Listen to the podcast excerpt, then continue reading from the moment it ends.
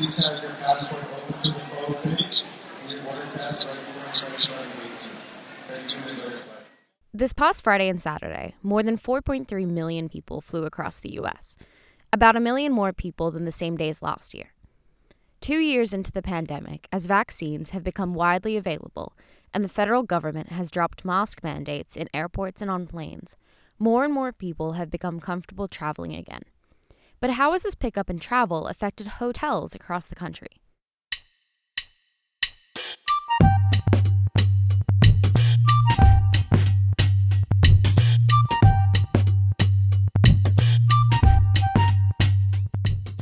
This is Deconstruct. I'm your host, Isabella Farr, and today we're looking at how hotels in some markets have completely bounced back from the effects of the pandemic, and how others haven't. But to do that, well, first we have to understand what exactly happened to the hotel industry in March 2020. March 2020, well, let's go before March. I mean, you know, we, we were in the midst of a 10 year expansion. That's Kevin Davis, the CEO of JLL's Hotel and Hospitality Division for the Americas. He actually spoke to me over Zoom while he was at the airport. It was the longest expansion in the history of the industry. And so, as we got into early 2020, the expectations for growth were fairly muted, but we were in a pretty strong place. Asset prices had run up pretty materially, uh, but RevPAR growth had, had been flatlining. So, once the pandemic hit in March 2020, we, we certainly saw a significant decline in operating performance overnight. A number of hotels around the country suspended operations temporarily and went into asset management mode.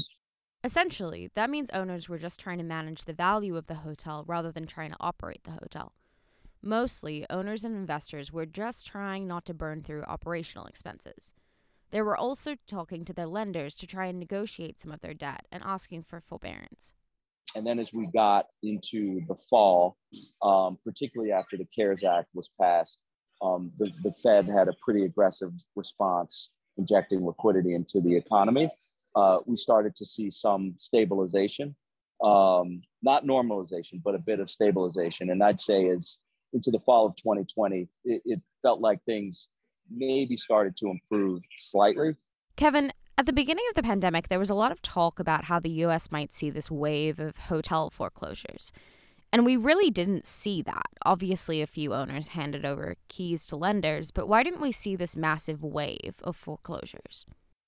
Yeah, I, I think there's several reasons why why you didn't see it. I, I think the first is the the monetary policy and fiscal policy slash congressional response to the pandemic was pretty overwhelming in terms of their ability to inject liquidity into the system. The CARES Act was enacted shortly after the pandemic started. So you had PPP money that was available to owners to help tide them over.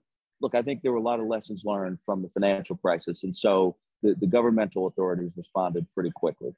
Well, Sarah, it's record size. It was with record speed that Congress passed this massive legislation. The Coronavirus Aid, Relief, and Economic Security Act, or CARES Act, provided $2 trillion in funding for consumers and businesses. Part of the legislation was the Paycheck Protection Program, a loan program guaranteed by the Small Business Administration. Hotels that employed no more than 500 people were eligible for these loans, and hotels really took advantage of the program.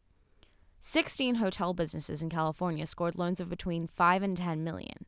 In Manhattan, CIM Group's 391 key The Dominick Hotel scored a loan for more than 5 million. However, a lot of hotels have come under fire for taking PPP loans.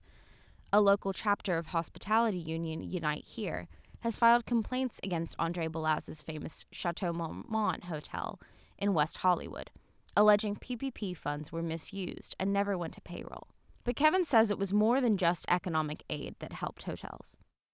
I think number two, there, was a political component uh, in the sense of the government was asking institutions to work with counterparties and not be aggressive in how they handled counterparties. And so I think there was likely a political issue if some of the large money center banks or investment banks would have foreclosed out borrowers I just think that would have the headline risk would would have been something that the banks didn't want to deal with. And I, I, think the last thing is look, the banks recognize that had they foreclosed at that time and sold assets, they likely would not have gotten full value. So I think that was part of the reason. And then the last component, fairly selfishly, look, a lot of these assets were shut down and hotels have fixed costs.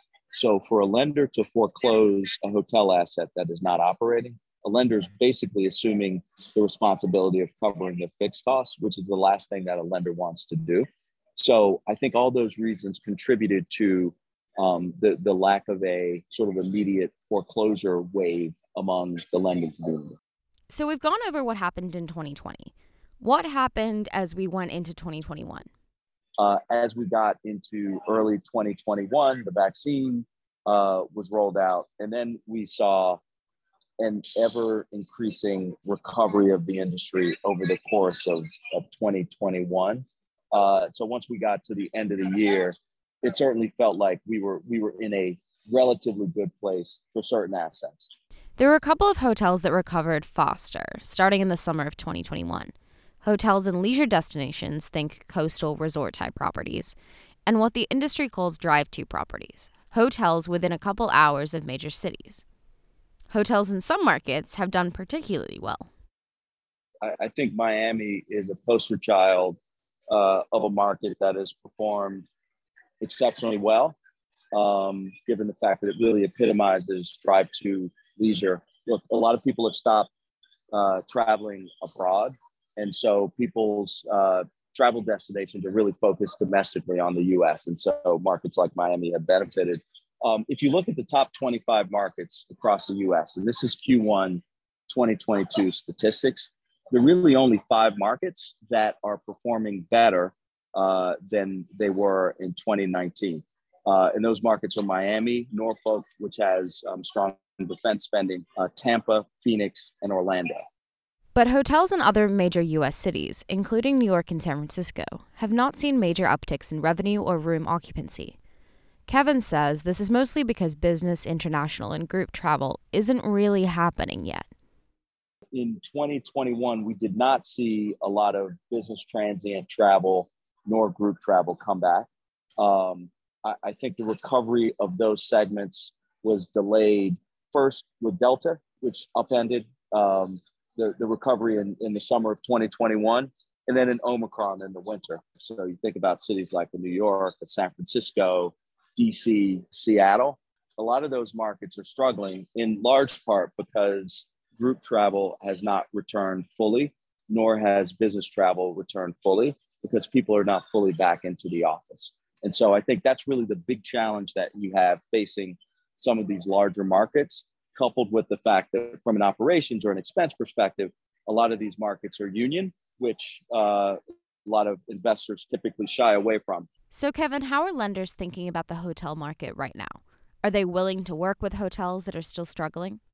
So, my answer today is going to be different than my answer would have been two or three months ago, um, in the sense of there are other issues that that lenders are thinking about now, um, particularly as it relates to the Fed increasing the Fed funds rate pretty aggressively with the intent to do uh, have a number of additional increases over the course of this year.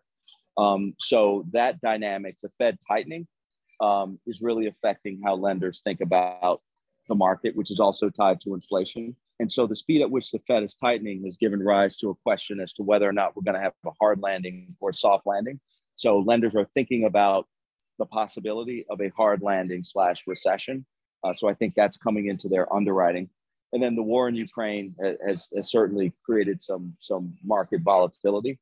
So the big picture answer is that I think lenders today are being a bit more selective as it relates to hospitality lending, which is a little different than the answer would have been a couple of months ago before we had the high inflation readings and before the Fed had really telegraphed its intentions around rates and certainly before the war started. there, there is still liquidity for hospitality. We are still getting deals done. We have a pipeline of about $6 billion of deals that we're executing, hotel deals that we're financing right now.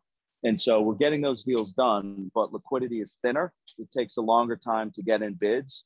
And the pricing is probably on the low end 25 to 50 basis points wider on the credit spread uh, than it was, say, a month or two ago.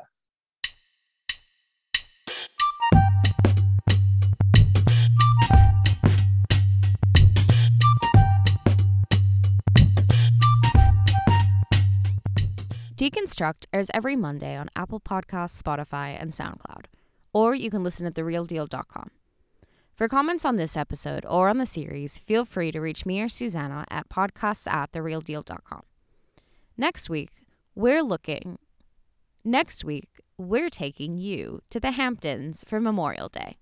Tune in then.